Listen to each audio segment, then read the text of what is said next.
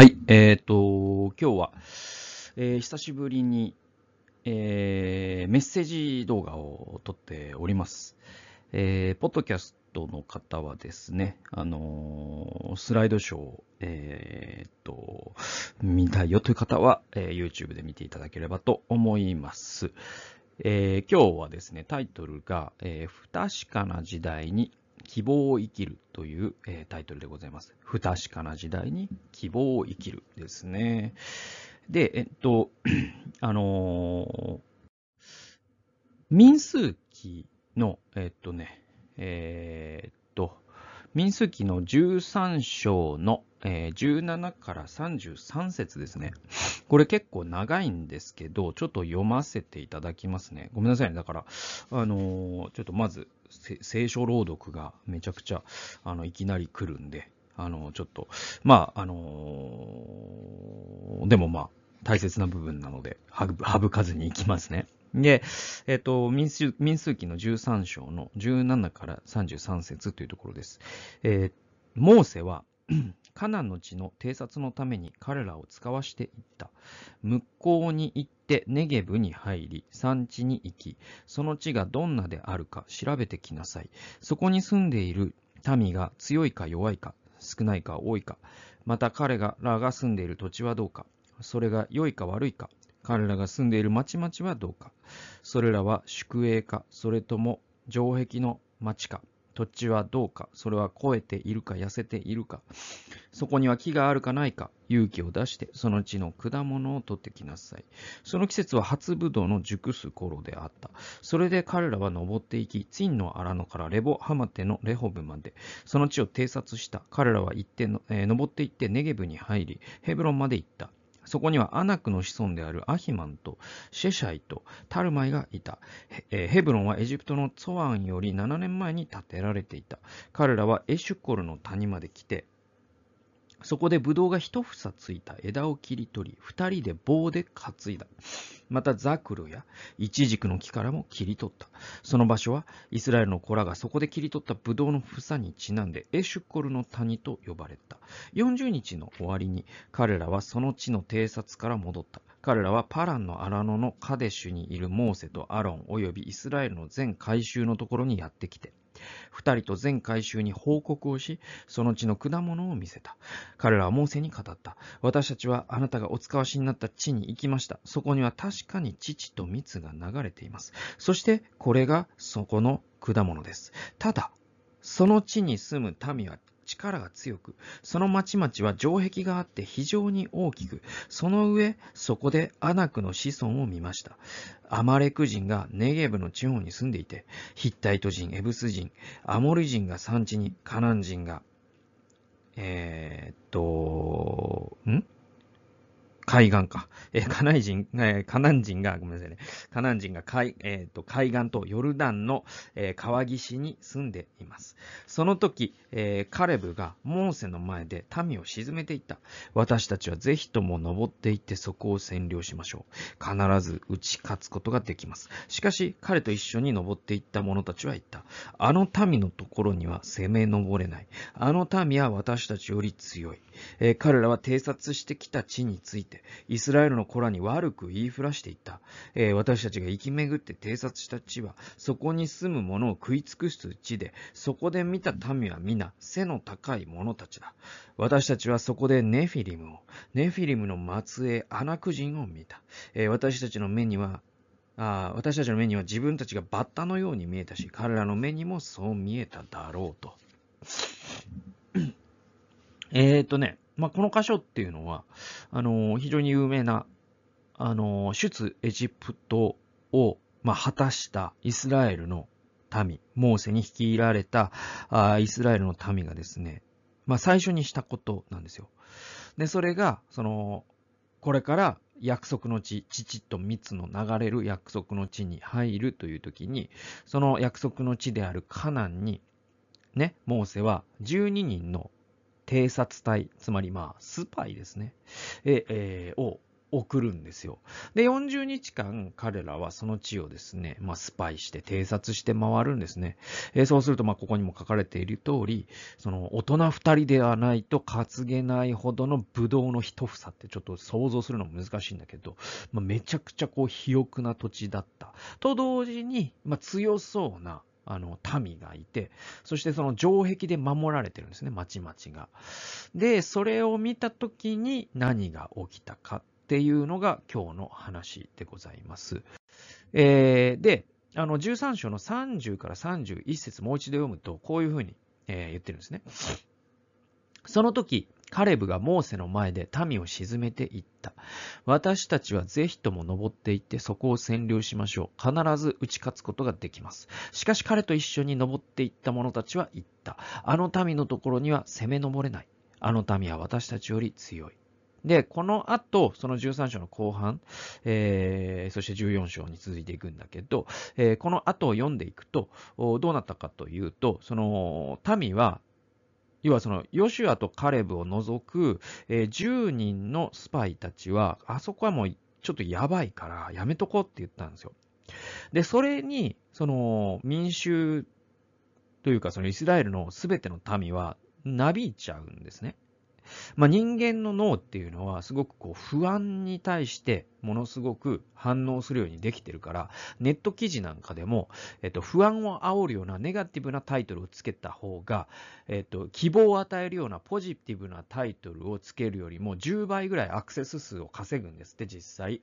だからそれぐらい人間の脳ってその不安の方に引き寄せられるからね。だからその10人の石膏の言う不安な方にみんな引き寄せられちゃったんです。えー、だけどその後にその神様がモーセを通してあなたたちは私を信じなかった。その不信仰の罪ゆえにあなたたちの世代は誰一人として生きてカナンを見ることはないって言われるんですよ。そして40日に対して1日に対して1年、つまり40年間あなたたちは荒野をさまよい続けるであろうということことが、モーセから告げられ、そして、その私を信じたヨシュアとカレブだけがこの世代では唯一、約束の地を生きてみることになるであろうということが告げられます。はい。で、あの、まあ、これが、その、ブドウのね、えー、房を二人で担いでいる様子っていうのが、まあ、よくね、その、まあ、絵なんかで描かれるんだけど、で、これって何が起きてるかってことを考えたときに、まあ、ヨシュアとカレブがこ一方にいて、で、彼らは、この偵察、40日偵察したときに、これこそ神の約束の地だっていうことを思ったわけですよ。で、一方、10人の石膏たちは、えー、どう考えたかというと、無理だと。これは危険すぎるっていうふうに思ったわけですよ。つまり、この12人のうちの10人と、そのヨシアとカレブですね。これは、あの、この2社ですね、は、え同じ光景を前にしていながら、全く違うものが見えていたっていうふうに言えるわけです。これ、まあ、日本語で同床異夢と言いますね。はい。えー、同じ光景を見てるんだけど、全く違う解釈をしているということです。はい。じゃあ、この2つの解釈の間にどんな差があったのか。つまり、ヨシュアとカレブはどのように現実を見、そして10人の石膏はどのように現実を見たのかという、この差っていうのを今日はちょっと詳しく見ていきたいと思うんです。で、ちょっと突然話は変わるんだけど、あの、初詣の話をしたいんですよ。で、これちゃんと最後には繋がりますので、安心して聞いていただけたらと思うんですけど、あのー、まあ、初詣って、まあ、クリスチャンの方はあんまりっていうか あの、全然行かないとは思うんですけど、あのー、でもま日本人の多くの人は初詣に行くわけですよね。で、そこで何を願うのかっていうアンケート調査があって、まあ大体予測できると思うんだけど、本当予想通りで、1位が家内安全なんですね。2位が無病息災、病気併誘。3位が交通安全。えー、4位から7位っていうのが金運、厄除け、恋愛成就、合格祈願、みたいな感じで続いていくんですよ。で、あの、まあ、初詣って、その、まあ、日本ってね、本当に宗教的には非常に謎な国で、あのの、ある人は無宗教の国だというし、ある人は仏教の国だというし、ある人は神道の国だというし、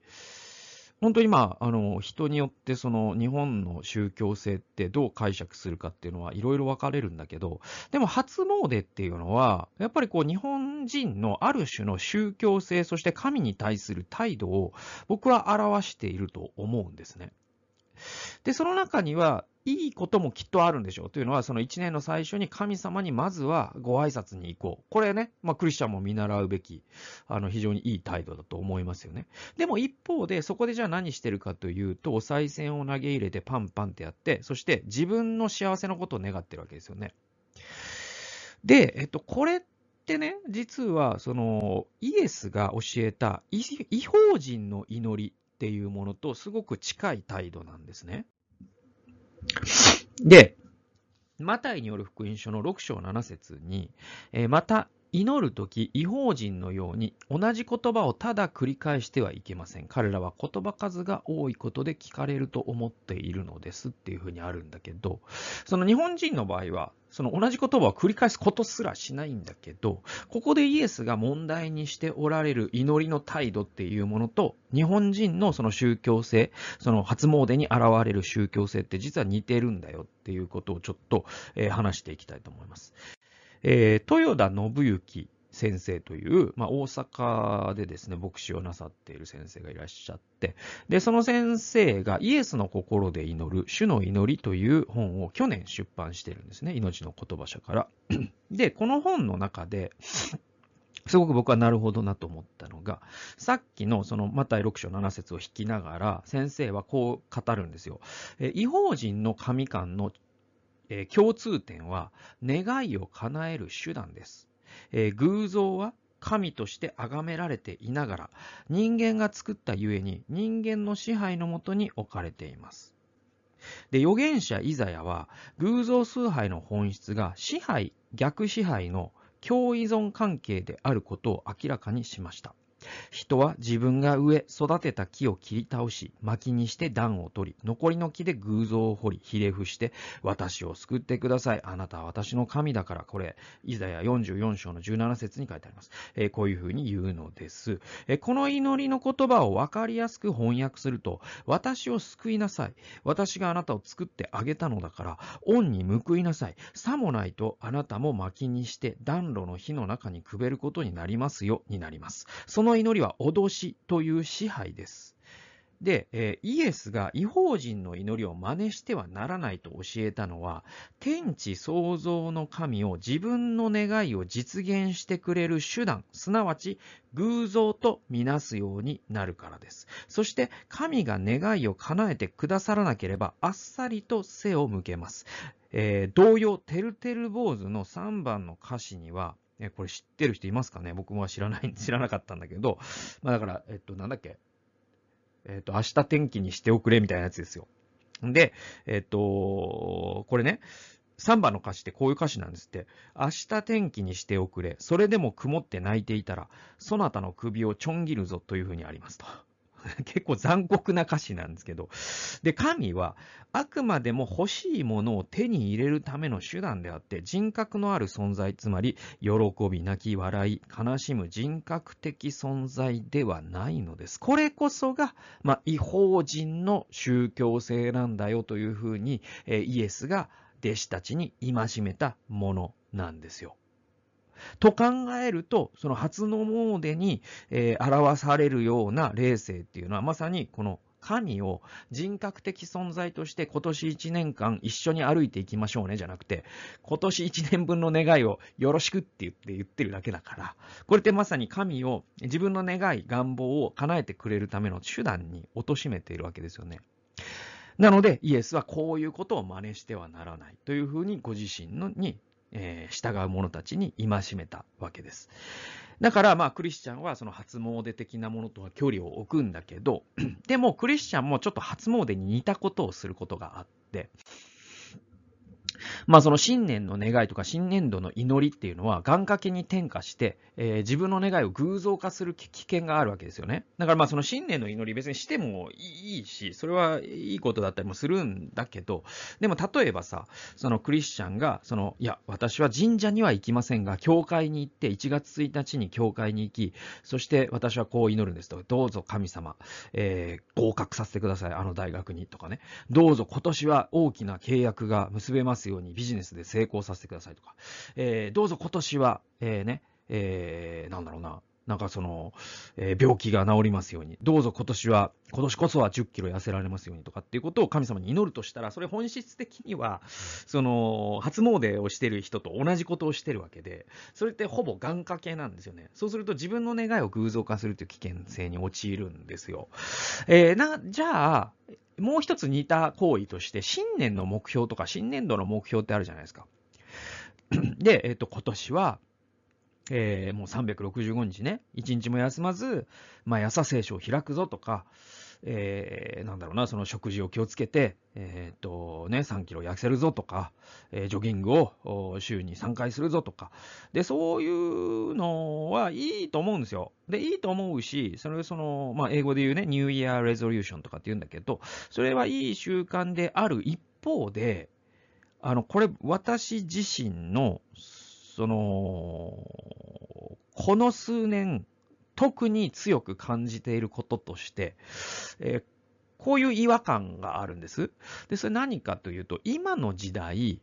新年の目標とか、あるいは新年度の目標を立てることに果たしてどれほどの意味があるんだろうかってことなんですよ。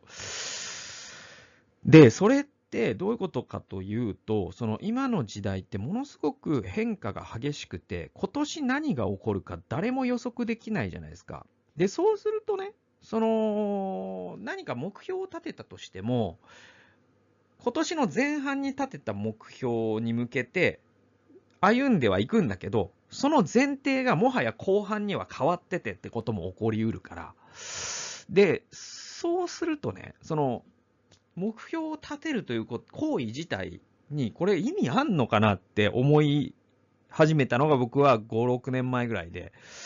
そっからやっぱ年々その傾向は強くなっていくんですよね。来月何が起こるかわからない。誰にも予測できないような世の中で、果たして今年の終わりこうなってますよという、そのね、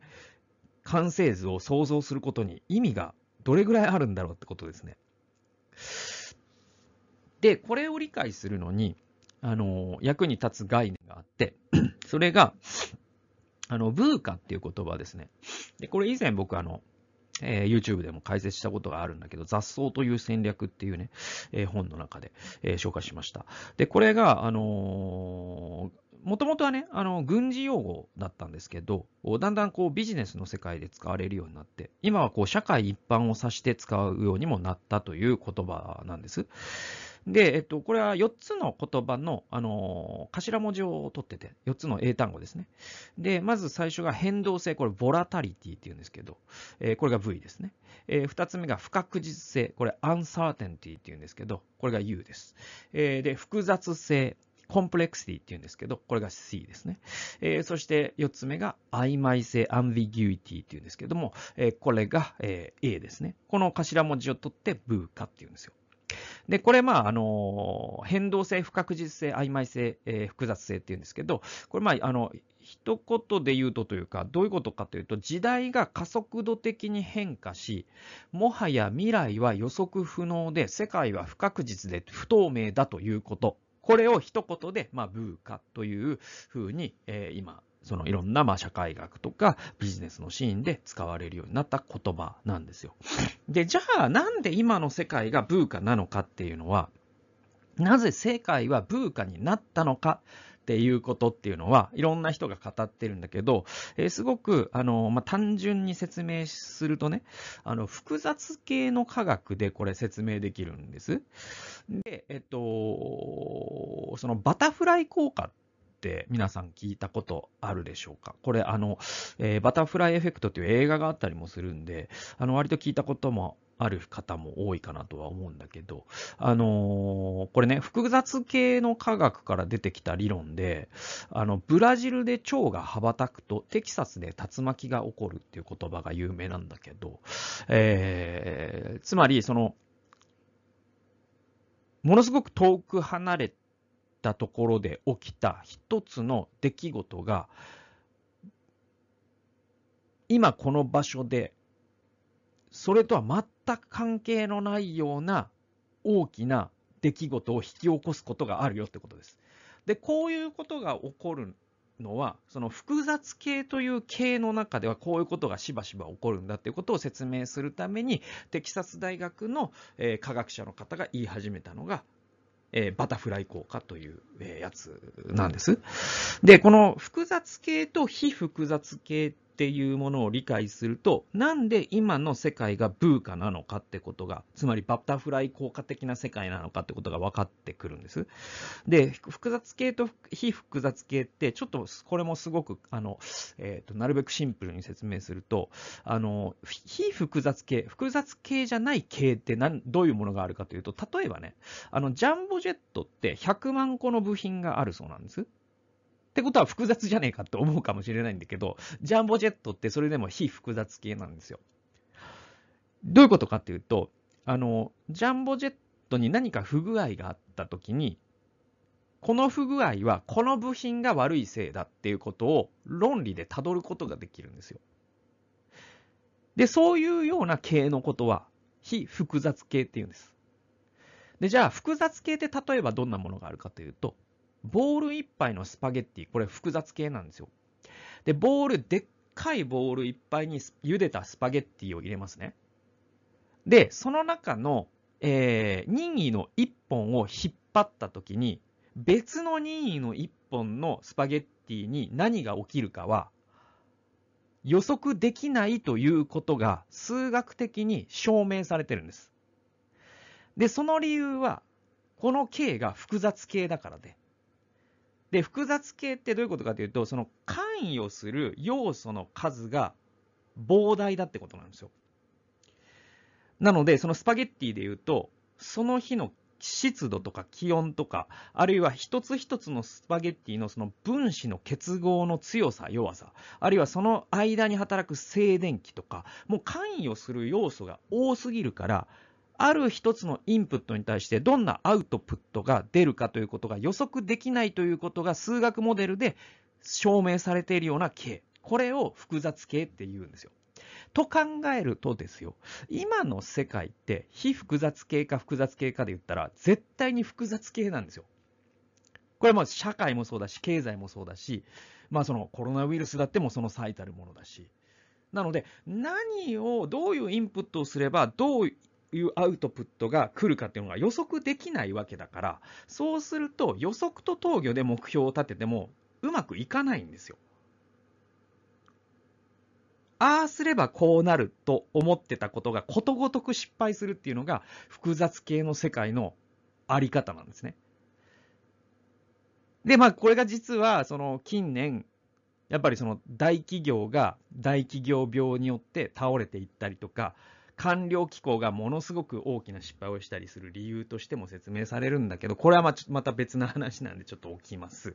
じゃあ、この、え複雑系の世界で我々どう振る舞えばいいのか、どのような心持ちで、どのような態度で進めば、この複雑系の世界で、えー、なんていうかな、実り多い人生を歩むことができるのかってことが、あ一つの問いとして立ち上がるんですけど、えこれに対して、その、クランボルツというですね、スタンフォード大学の心理、教育心理学者の方がいて、この人が言ってる計画的偶発性っていうのがよく引用される、よく紹介されるので、ちょっとここで紹介しておきます。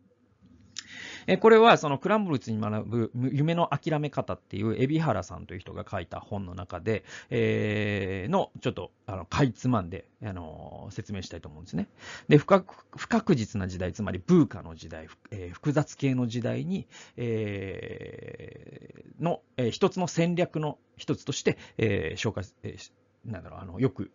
紹介されるのが、このクランボルツの、えー、計画的偶然性、あるいは計画的偶発性とも呼ばれますけど、えー、この理論なんですよね。で、これすごい矛盾した言葉をくっつけてるんですよね。偶然っていうのは計画できないじゃないですか。でもその偶然っていうのをあえて計画するにはどうすればいいかっていう理論なんですよ。で、それが、えっ、ー、と、この本の44から46ページをちょっと引用しますと、え、では、計画的に偶然の出会いを増やし、そこから夢の種を導き出すにはどのような行動をしていくのが良いのか。そのためにクランボルツは5つの条件を示しています。1つ目の条件は好奇心。えー、新しいことへの興味や関心を持たなかったら新しい出会いはありません。だから好奇心を絶やさないこと。ただ好奇心ばかりに走れば、それは全てが中途半端につまみ食いすることになってしまいます。それでは決して花は咲かず、えー、目さえも育めないでしょう。だからクランボルツは一つ目の好奇心を戒めるように、二つ目の条件に持続性を上げています。一つの種を拾ったらしっかりそれに向かい頑張って納得いくまでやってみること。この持続性は本書の後半で結構なえーえー、っとピントを締めてきます。えー、ポイントを占めてきます。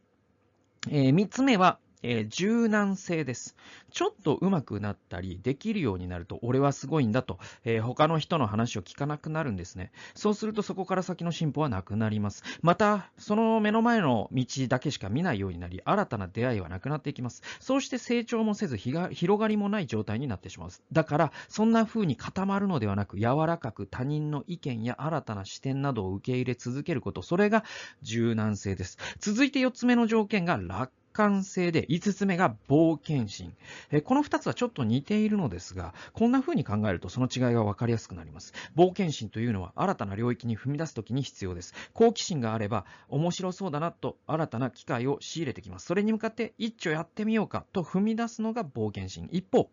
一歩踏み出せば難問が多々待ち受けています。そういう時うまくいかないからとすぐ不安になってしまっては持続が困難です。だから多少の不安や不満を受け流す。そうした力が楽観性なのです。と考えると、好奇心、かっこ面白い。冒険心、かっこやってみよう。楽観、かっこ大丈夫。持続、過去納得いくまで、柔軟、過去天狗にならないという流れが計画的偶然性理論と言えるでしょう。この5条件をちゃんと保っていれば、いつでも新しい自分が見つかり、自分が磨かれ、つまり、またもう一つの花が咲いて新しい旬ができるという話なんですと。で、これまあお気づきの方もいるかもしれませんが、まあこのね、ポッドキャストのもし、えー、熱心なリスナーの方なら、私があの常々言ってるバーベル戦略ってやつですね。これあの、えー、ニコラス・ナシーブ・タレブという人が、えー、ナシーム・ニコラス・タレブか、えー、という人が、あの反脆弱性という本の中で紹介しているバーベル戦略と非常に似たような話なんですよね。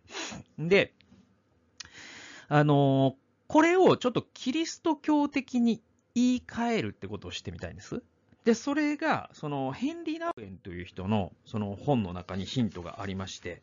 で、えっと、ここの人がですね、我が家への道という本の中の、えっ、ー、と、95ページから96ページで言っていることをちょっと紹介したいと思います。で、まあ、あの、カトリックのね、まあ、言わずと知れたというか、カトリックの神父の、まあ、あの、名著、えー、の中から、あの、これは、えっ、ー、と、さっきの、豊田先生があ、さっきの同じ本の中で紹介していて、私もそうだなと思った。で、えっと、ヘンリー・ナウエンがね、その希望には2種類あるっていうんですよ。まあ、すごい、そういう意味のことを言ってるんです、ここで。で、それが、開かれた希望と閉じられた希望だっていうことなんですよ。え、ちょっと読んでいきますと、こういう箇所があるんですね。我が家への道、実を結ぶ歩みのためにという本の中で、えー、95から96ページですね。私たちは願い事でいっぱいです。そして私たちが待つときには、これらの願望にすっかり絡み取られてしまいます。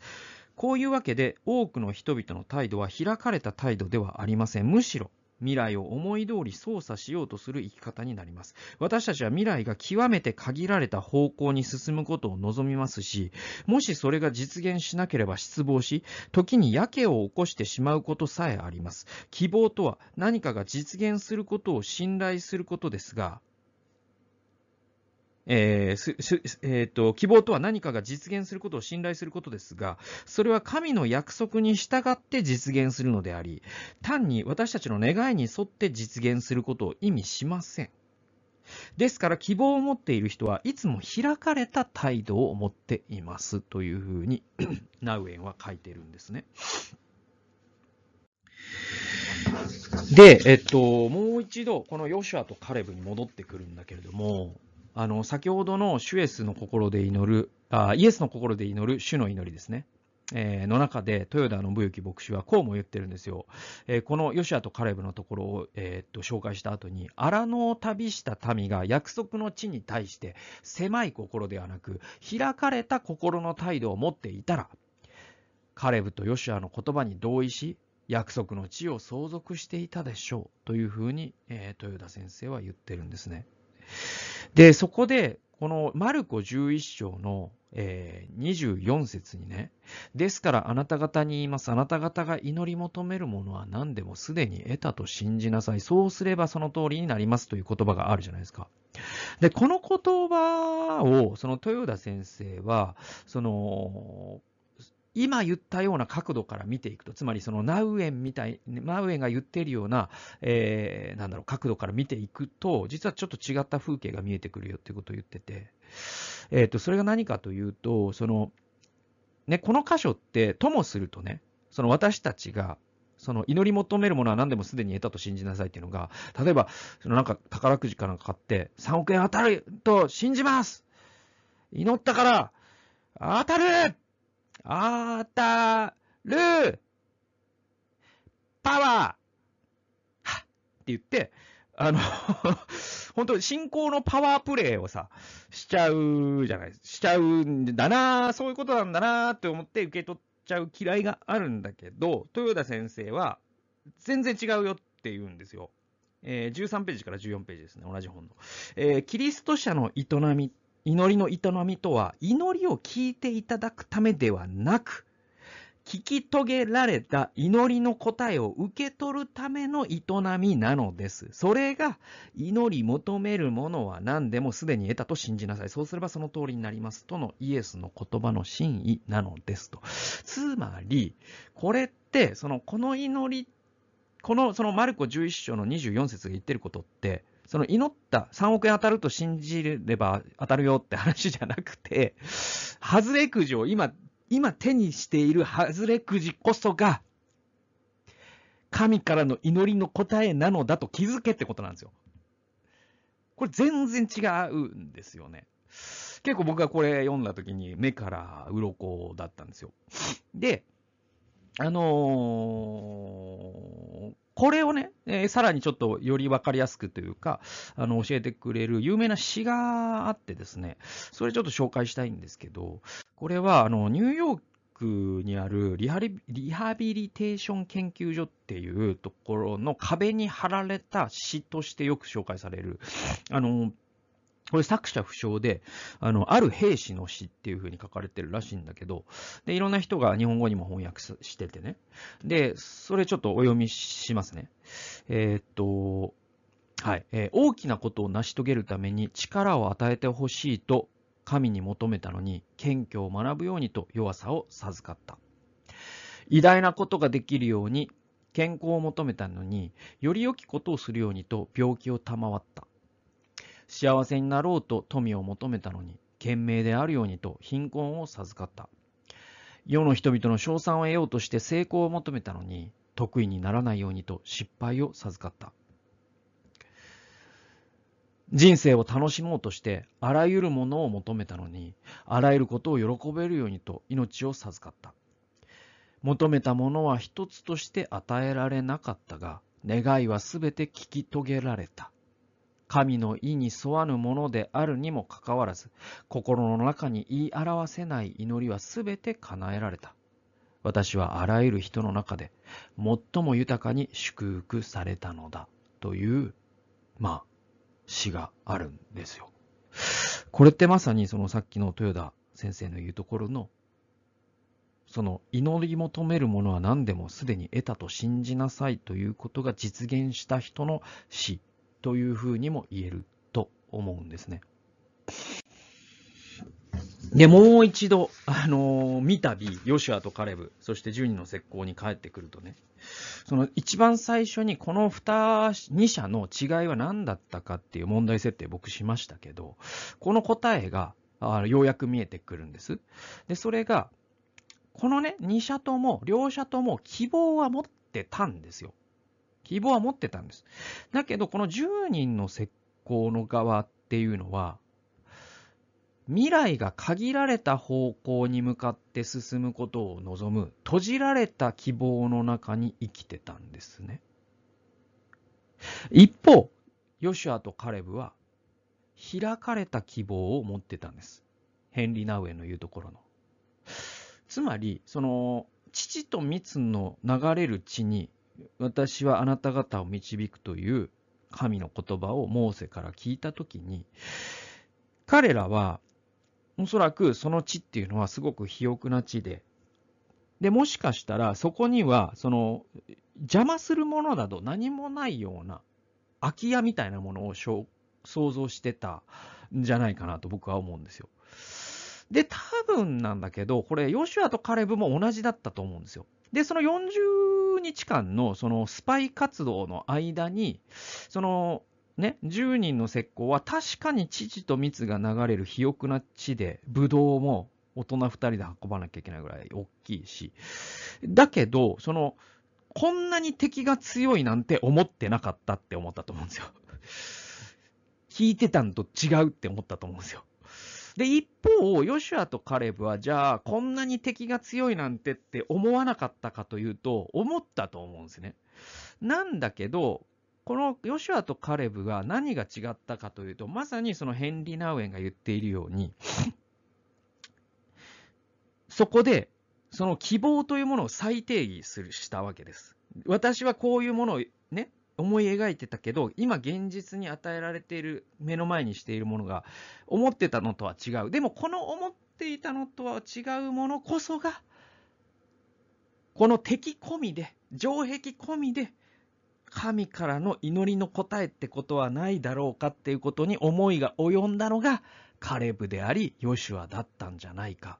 っていうのが、まあ僕のその今まで言ったことをね、考え合わせると見えてくる、まあ、解釈ということになります。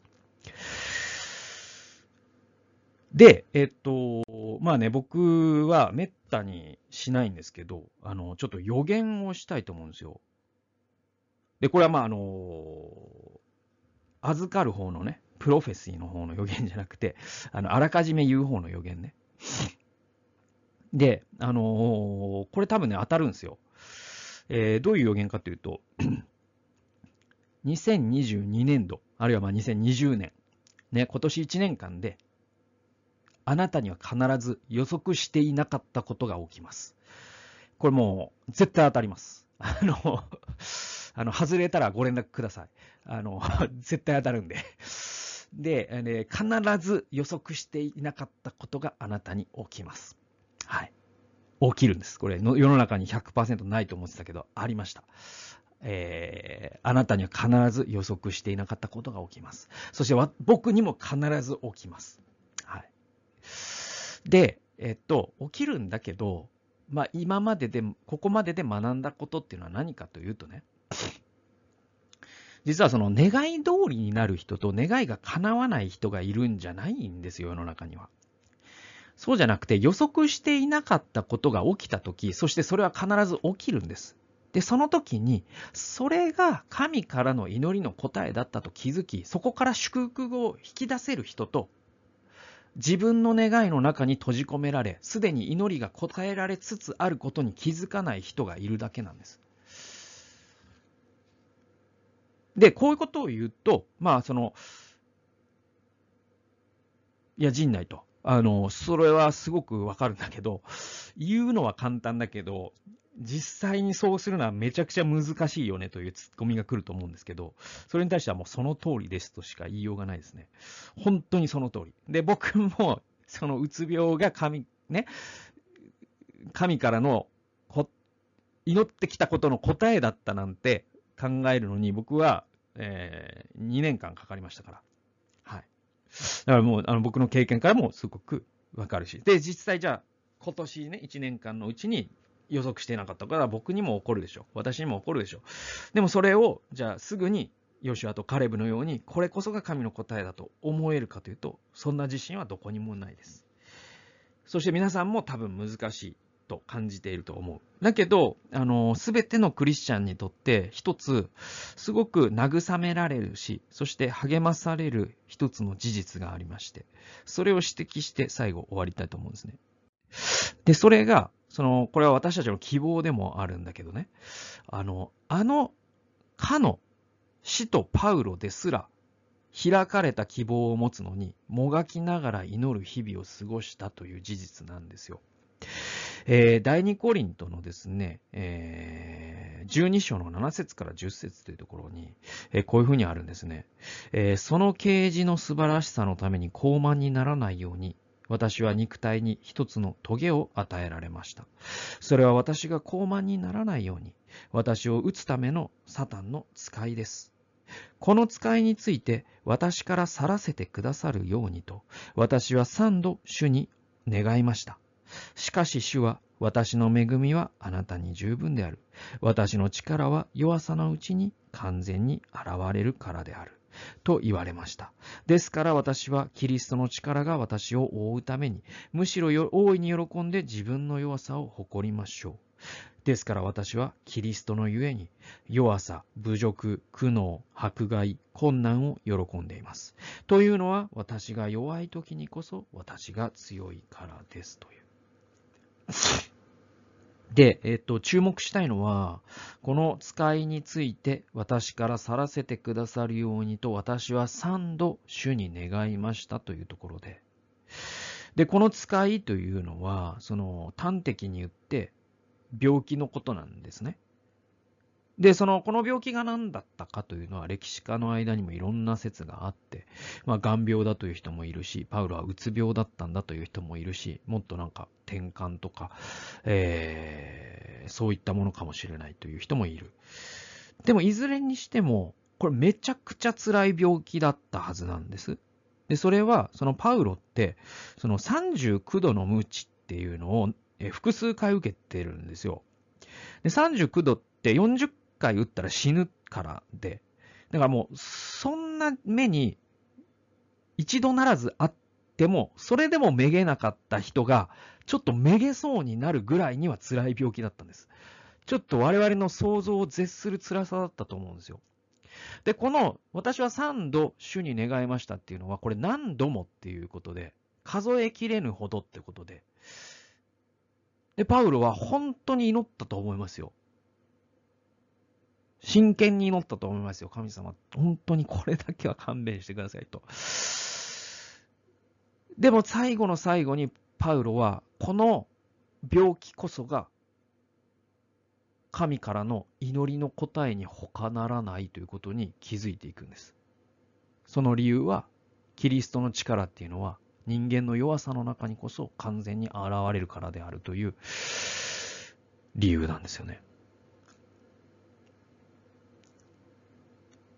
で、このパウロですら、本当にもがきながら祈り抜いて、そして開かれた希望を持つに至ったということを考えるときに、まあ我々のようなというか、私のような凡庸な信仰者が、もがき苦しまないわけがないんで、で、そしてそれでいいんで。うん。それこそがむしろいいんで。